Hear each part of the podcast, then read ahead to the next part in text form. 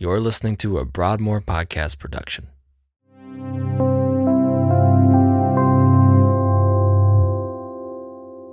On Sunday, Pastor Josh finished preaching through Romans chapter 14 and talked about Paul's instruction regarding not being a stumbling block or hindrance to other Christ followers.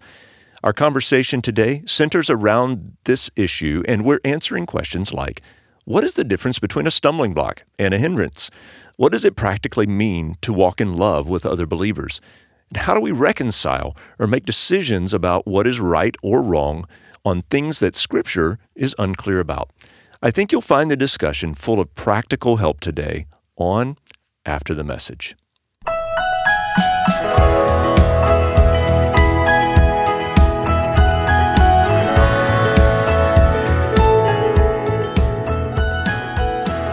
Well, hey, everybody. Welcome to the podcast this week. Good morning, Mike. Hey, Mike. How are you?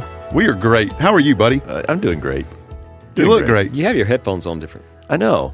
You're wearing it like a beard. Should we all be doing that? I just trying to keep everyone guessing. Yeah. You know, I figured a minute ago Chase was staring around the room aimlessly, and so I thought I'd just put my headphones on differently. So what a great day. He's trying to make us better. Yeah. Anyway, no, it's good to be here. Today on the podcast, we've got Sean Selman, Josh Brady, Preston Crow, and Lauren Sisko, our preschool director. The resident expert today. And, of course, as always, Chase Hammack in our producer's seat. And so Chase is... Let's defer all questions to Lauren this morning. I wish this were live where people could like directly text Lauren questions as we're talking. Yes. Yeah. Oh, that would be really great. That would be great. It'd be the Stump Lauren Sisko episode. There you go. Ooh, we're in the room episode. And we're live. We could text her questions. Yeah. We could do that. Yeah. You guys work on that? And, she's saying nothing. She really is in the room. Block. There you go. Did you listen to this? Oh, so I think we're intentionally. This is more hindrance. This is hindrance. That is good segue to the topic. Right. So everybody have a good weekend. How was the weekend? Before we jump into the stuff, it was good. Weekend was good. So I got to experience a new thing. My sons have gotten into pickleball. Oh, yes. I wanted to play that. So, a lot of fun. It's becoming a big thing. It's I heard you don't have to run as much as tennis. That's correct. Well, then I'm in. I like it. It's like a giant game of ping pong a little bit. I'm not very good at ping pong. I don't know. It's like, it was fun. Yeah. So, did they play like tournament style or game? We did like a tournament last night. Had 16 people that came out, like 8 teams. Came out where? Is there a pickleball place? Where do you, do you Lake set up in your yard? Lake Carolina. Okay. Like, my son...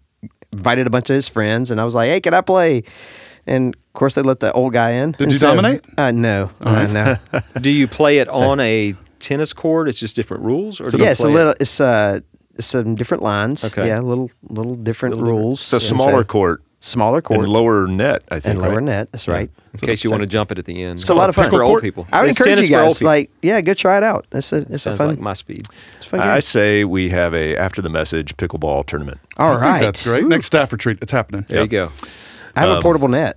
So there you go. There. So it could happen. Hey, it can happen. I think we should do it. Well, so Romans... 14. Romans 14, it was. Yes. Yeah. The last half of it. Yeah. Which was kind of a continuation of the first half, but... That's usually how the last half goes. That's usually how... Those chapters. Yeah, so a lot of similar conversation this week. I don't know what it is about this chapter, but I've just found it really, really, really helpful and practical. I thought Josh, just jumping right in, Lauren already mentioned our being a stumbling block to her, or hindrance, rather. I thought you did a really great job of explaining the difference between a stumbling block or a hindrance, because it's just a casual reading of that verse. It's like he's kind of saying the same thing two times. Yep. But you explained it in a way that really brought some nuance to it. Sure. Yeah, and then simplicity, stumbling block is this idea of unintentional. You're causing somebody to have a conflict of conscience, and hindrance would be the opposite. It would be very intentionally you want them to wrestle with what they have. I think there's a nuance also there of If I'm thinking through why would somebody intentionally do that, I think there's a very helpful, air quotes, way of doing that, thinking, if you're weaker, if Paul's using this language of weaker faith, stronger faith, I can help you become stronger in your faith by helping you face your fears. And so this would be the fixer mentality when you're a hammer and that makes everything else a nail. So in your good effort, it's going to cause a lot of carnage and chaos, right? But then the other hand, and I think this is the more sinister side and probably where that first one lives, it's just dressed up a little bit better in the first one. It's in our pride and arrogance where we say, I don't really care what you think. I know it's going to offend you, and I'm free, and I'm open for this, and I don't have a conviction about this, so I'm so sorry that you feel that way. I'm doing it anyway. Yeah. And so that would be more of a hindrance where you intentionally put that there, you intentionally do that thing, or you intentionally don't remove that thing because you just don't care. Yeah. So, and I think that's, I mean, for me, that was really, really helpful nuance. And I think as we were talking about it in our life group, this came up, and so everybody kind of agreed that, you know, it's really easy to get your head around the hindrance thing, you know, and maybe that's because we're all really good at that. But the idea of a stumbling block just seems really a lot more nuanced. And so, you know, if you read that passage, it says, therefore, let us not pass judgment on one another any longer, but rather decide never to put a stumbling block or hindrance in the way of a brother. And so the question that came up in our group was, hey, well, if we're supposed to decide never to put a stumbling block in front of anyone, and a stumbling block by its very nature is inadvertent, like I don't know I'm doing it, like how can we never do that? So it's a great question to which Sean Selman had a fantastic answer. So yeah, I think one of the things that comes back to even in this passage, we're talking about a meal, sitting around the table, and what was the purpose of that? And you know, as brothers and sisters in Christ, they weren't just sitting around the table to remember, but also to get to know one another. And so I think it's in the conversations, right?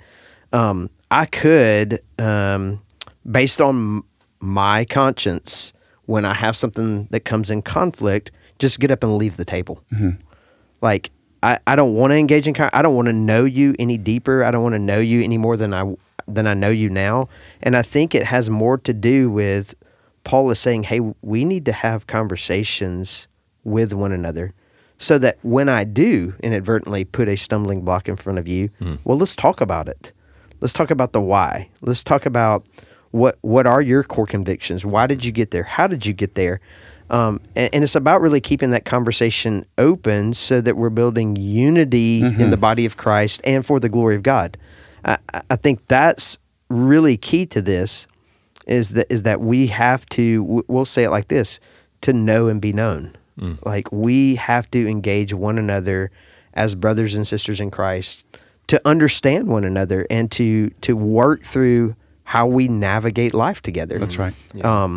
And I think there's a courage that goes along with that because, you know, if you're the guy in the room that's like, I am less comfortable, everyone else here seems to be comfortable, I'm not.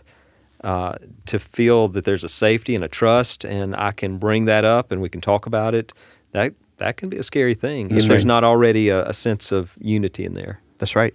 That's great. So as far as like active and passive knowing and being known by each other, so I'd say the passive route would, in my opinion, would be more, I'm just observing you. I'm observing what you do, what you don't do, what you have said, what you have not said. But the active side would be the intentional of, hey, I need to ask you some really good questions, or I need to ask you some difficult questions, or questions that are going to be kind of tense. And I think everybody in this room does a great job of this, but I would say that the person in my life that does this the best is probably Neil Marsh. And he's not here for us to make fun of him today, so sadly, we're not going to do that. But for him, like, he has a line, and so maybe you're sitting here listening to this podcast, or you're trying to consider, okay, well, how can I actively engage? Like, if I feel convicted, so I guess that would put you in the weaker category. If we're using this scenario here, how can the weaker brother or sister speak into someone who has a stronger faith, but not be intimidated, but do such in a way that is going to bring unity and not more division? And so I remember a time, it was early on, I've been at Broadmoor almost 3 years, June will be 3 years, and I wasn't here 3 months yet, and I can't remember what I did. I'm sure I've done a lot, and I will continue to do a lot. But it was something that seemingly offended Neil, and he never tipped his hand. Like, I could never observe his posture or body language, and everything was fine. And we went to a funeral together, and we had about a 30-minute ride back, and we were riding back, and we got in the truck, and he just turned to me and he said, "Hey, can I give you some feedback?" I was like, oh, I've never had anybody tell me that before. Like, is he going to yell at me? Is he going to scream? Like, what are we about to throw down? What's going to happen in this truck? And he goes, "Hey, you said this thing and it hurt my feelings. And I just want you to know me a little bit better. And here's why. I want you to know a little bit about where I am and where I come from." And from that moment, legitimately from that moment, I feel like our friendship only got stronger and continues to go stronger because he let me into his life to know him. Right. And so, and now I am keenly aware, not like he is a China doll and can't be, has to sit in the cabinet and not be touched. But in the sense of, man, that's a brother that has allowed me to know him, and he wants to know me, and our friendship is all the more better for it. And so just that phrase, "Hey, can I give you some feedback?" Coming from him to me was a game changer for our friendship almost 3 years ago. So I think that's good and active knowing when you want to know somebody. That's good. Yeah. I love that visual too. I can just see Neil locking the door of the truck and then turning to you. And he already started going. Like, I couldn't run. So, well, and I love where we're going with this, because I mean, it really is. We're talking about walking in love with people and walking in community, because the very next verse, if your brother is grieved by what you eat, you are no longer walking in love. And so the idea of being in community with one another, really seeking to understand, so that we can, participate or understand what might offend a weaker brother. Here's a question that just came to mind as you were talking, Josh. This is really crazy and random. What if the weaker person actually is the stronger person? Oh, the paradox. Yeah. I love it. So, like, what if as a weaker in this context, I see you doing something that really you shouldn't be doing. You feel freedom to do, but you shouldn't do. Yeah, that's good.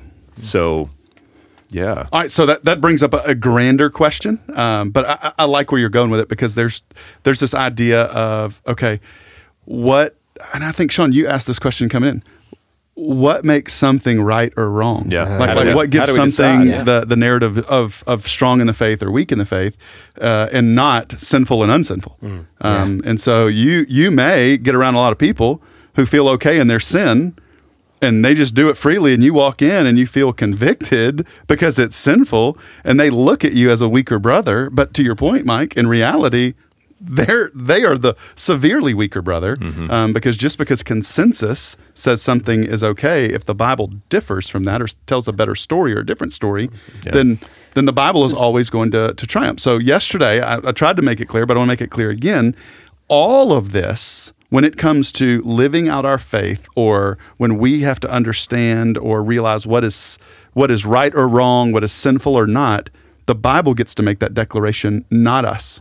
Not our feeling, not groupthink, not culture, not the spectrum of time moving forward.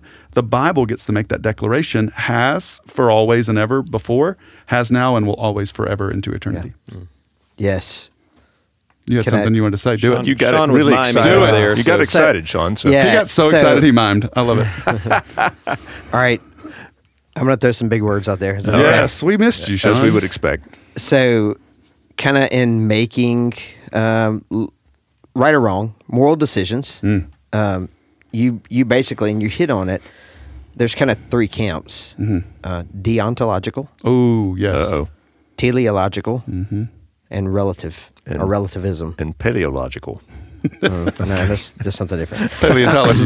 Are we doing Jurassic Park? What are we doing? But just, so let's start with the deontological. Is the whole idea that there's principles and virtues outside of us that is governing the decision, which will lead us back to your comment earlier. Right.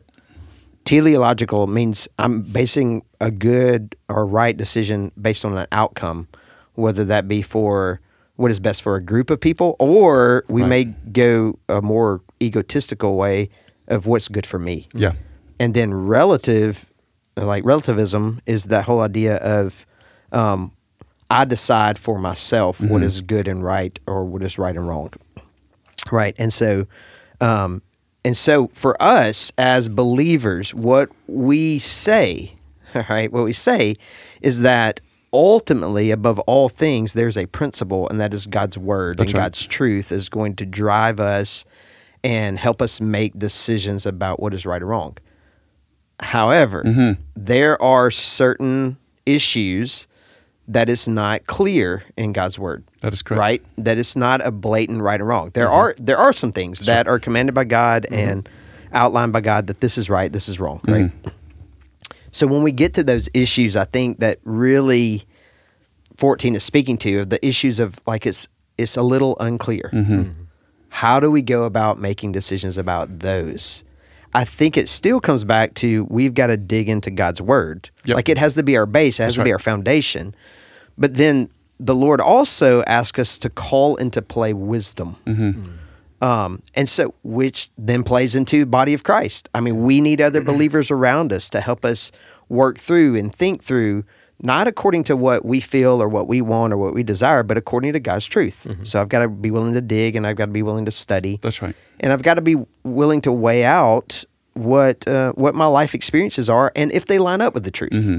So it's a really complicated thing, mm-hmm. but our fallback, our go-to first and foremost should be, what does the truth of God's word say? That's right. Mm. Because ultimately, and it's one of our values, we want to always submit to that, no matter what we feel or what our preference may be. Yeah. So it's really difficult, but at the same time, very clear on mm-hmm. some things. Mm-hmm. So so that's absolutely great word. Okay. So just if I heard you correctly, come on. All right. So There are two realms when we look at the scripture. There's absolute right and wrong. Like mm-hmm. God says, do these things or don't do these things. Mm-hmm. There's no negotiation. Right. There's not like, well, that was just 2,000 years ago. Now it's okay to do these things, or now it's you don't need to do the things that they were used to be doing. But it's in the gray areas that we are living out that tension that you were just speaking to, right?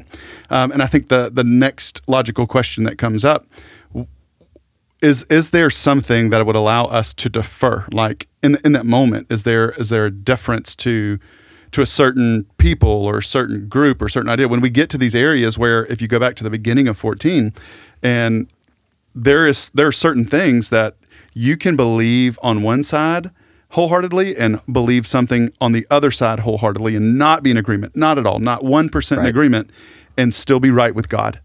Right? And so this would be one of those areas that Paul brings up, the eating and the drinking, because he would say the Jews, because of conscience, because they would say, mm-hmm. I don't want to eat meat surrendered to idols or drink wine that's been surrendered to idols. I have a conviction about that. I believe God is calling me not to do that. And so what Paul would say is, that's right for you. For you, that is your conviction. That's exactly right. To go against it is sin. If the posture's right, I think. Yeah, that's right. A heart posture. Not like God's going to love me more, love me less. That's right.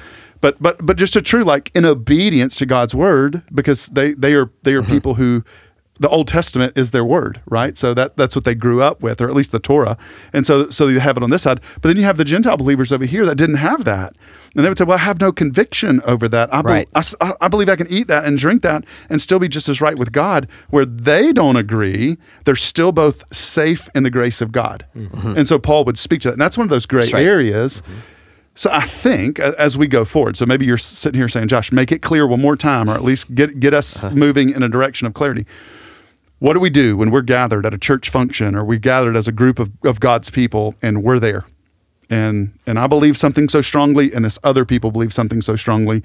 The Bible is unclear on what is the most right or what is the most wrong, and it feels like we're still okay with God. How do we live in that world together, that tension together? Well, to tip our hand a little bit at chapter 15, where we're going next week, Paul's going to say the strong in the faith need to defer to the weaker in faith. Not deferring to help them catch up, not deferring to help them get better in their faith, but to understand, for the sake of the gospel work, we are better together than we are divided.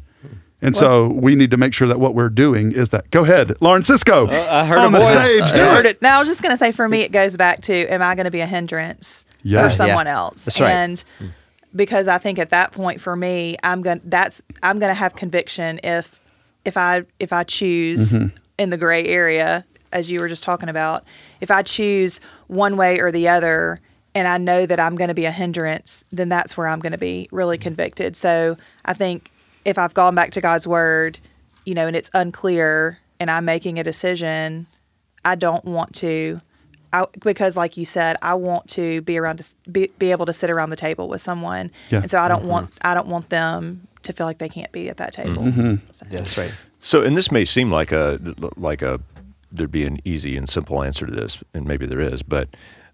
I think it's worth asking. So if the stronger defer to the weaker, mm-hmm. does that mean only when they're around this weaker brother? Great question. Or sister? Or does that mean always? Like in all spheres, I'm not going to do that. Freedom when it's just them. Right. So if I have no conscience, my conscience doesn't convict me. Mm-hmm. You have no conscience, Mike? So, I love it. It didn't kind of sound like I said that. That's not what I meant. But if I don't have a conviction, you know, yes. About something, but yet some say, Preston, mm-hmm. you do. Mm-hmm. Do I abstain from that thing only when I'm around you, or always? Mm. Great question. So I would say, one is it points us to a conversation that may need to be had. Right. So help me understand you. Help mm-hmm. me understand where you are. Mm-hmm. Like to keep that conversation open. And then so as I then travel through that conversation, I think Philippians offers us a really good, and I think it's a picture of the gospel where Paul also writes, let each of you look not only to his own interest but also to the interest of others. I mean, like he even goes on in here and says we ought to consider one another more highly than ourselves, mm-hmm. and like it's in doing so, it's not the whole idea of like, okay, I always have to give up this, you know, like or yeah. always. We ought to have a different shift in mindset. It's a picture of the gospel. It's a picture of me dying to myself, mm-hmm. so that something greater is accomplished, right? That's right. So that Christ may be known, that God may be glorified. And so so you see that picture in really Paul's writings is this picture of what does it look like, mm-hmm. even within the body of Christ, to die to self so that something greater is accomplished, and that greater being the glory of God. Mm-hmm. And so, I think, but I do think it all hinges on around the table with that person, yeah, knowing them. Where I converse with them and I ask them and I get to know them. All right, so can I ask you a follow-up question? Sure. So you spoke to that in the sense of when you're around them. What about when you're not? Say that. Are you still free? Are you free to partake or do or not do the things that you feel freedom in when you're not around them? I would say yes, and unless mm-hmm. at some point your conscience changes about that according to God's word. Yeah. Right. So I think part of what I heard you saying was yes, but it also invites a deeper conversation. Mm-hmm. So like in Mike's illustration, that's right. It invites a conversation to Mike actually for him to come to me and say, hey, I know that we differ on this. We've talked about that. What we haven't talked about is like, does it hinder you or bother you or whatever wording, if I were to do this on my own apart from you, does just you knowing that I do this, is that a hindrance mm-hmm. versus I invite you over to my house and I do this while you're here. Yeah. Like help me to understand, which is that deeper relationship of let's talk about this. Yeah. That's right. And a deeper look at your own life. Like it reminds me of Spurgeon and the stories that were told, like this may be legend, but it is documented in the sense that Charles Spurgeon, Prince of Preachers, was an avid cigar smoker, mm-hmm. and people revered him in many different ways. And there was this story once of he walks up on a young seminary student, and the seminary student is smoking the cigar, and he in his big loud voice says, "Son, can you smoke that cigar for the glory of God?" And the student being frazzled said, "No, sir." And he said, "Well, give it to me, I can." And so he takes it and he smokes a cigar, and he was well known for his type of cigars that he loved. And he was walking down a street one day, and he looks, and there's this giant poster with that cigar company with his picture on it smoking the cigar, and says, "The official cigar of the Prince of Preachers, Charles Spurgeon."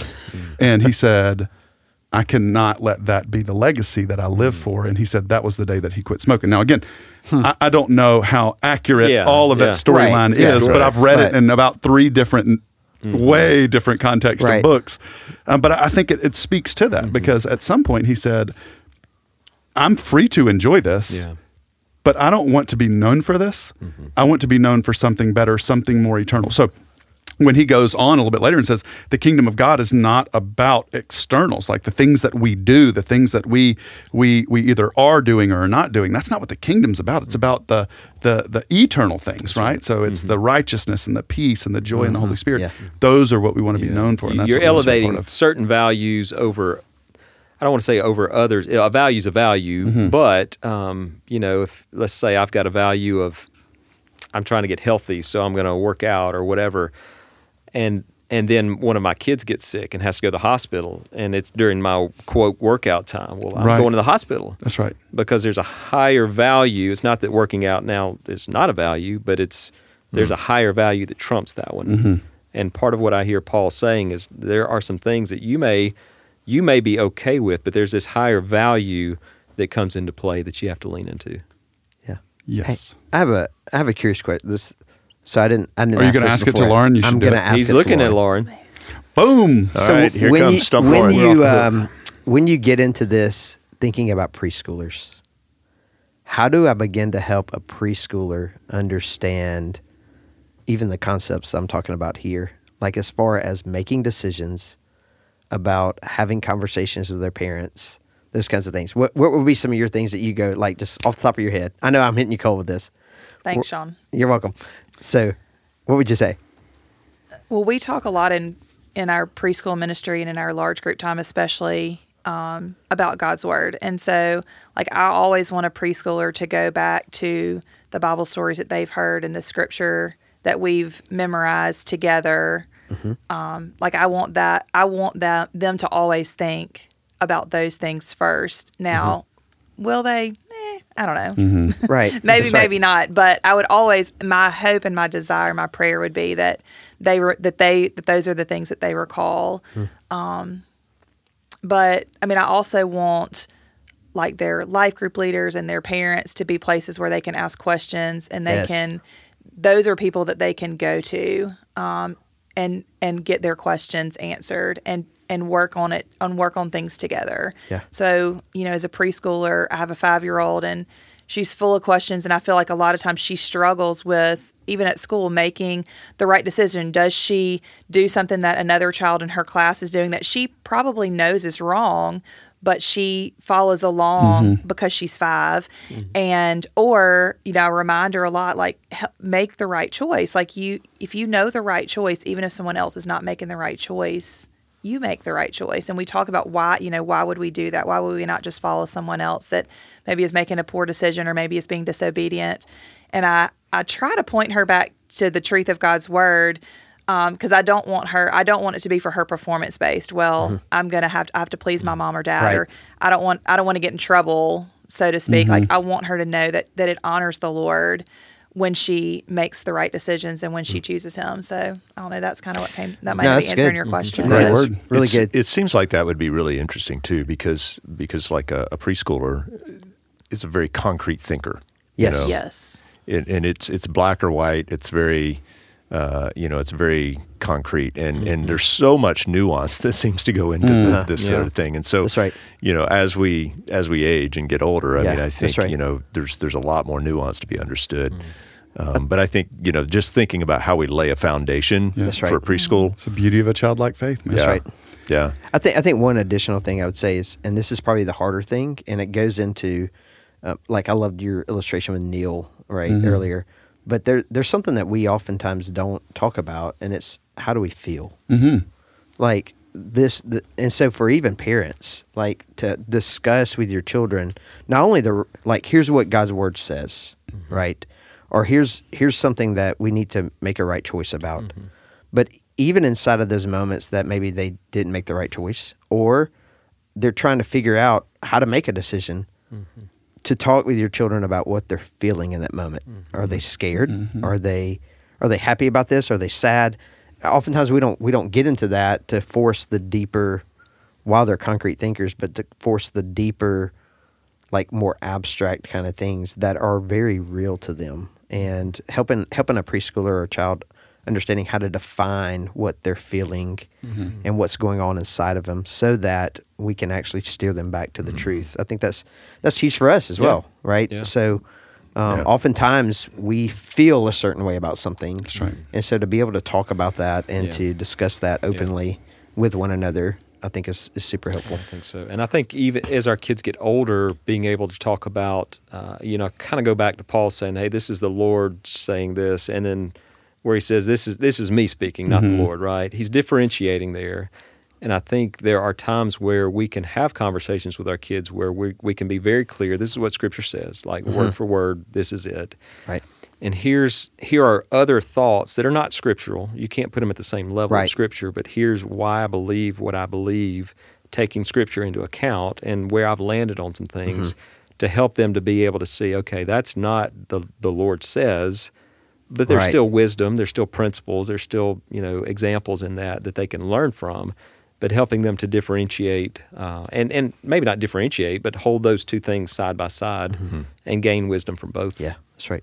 Mm-hmm. That's good. So our time is winding down, but there's one more thing I think that would be great for us to just talk about. So we talked about how we need to walk in love, as we walk with other believers, and we often talk about the need for community and being with one another and sort of encouraging one another through our spiritual walk.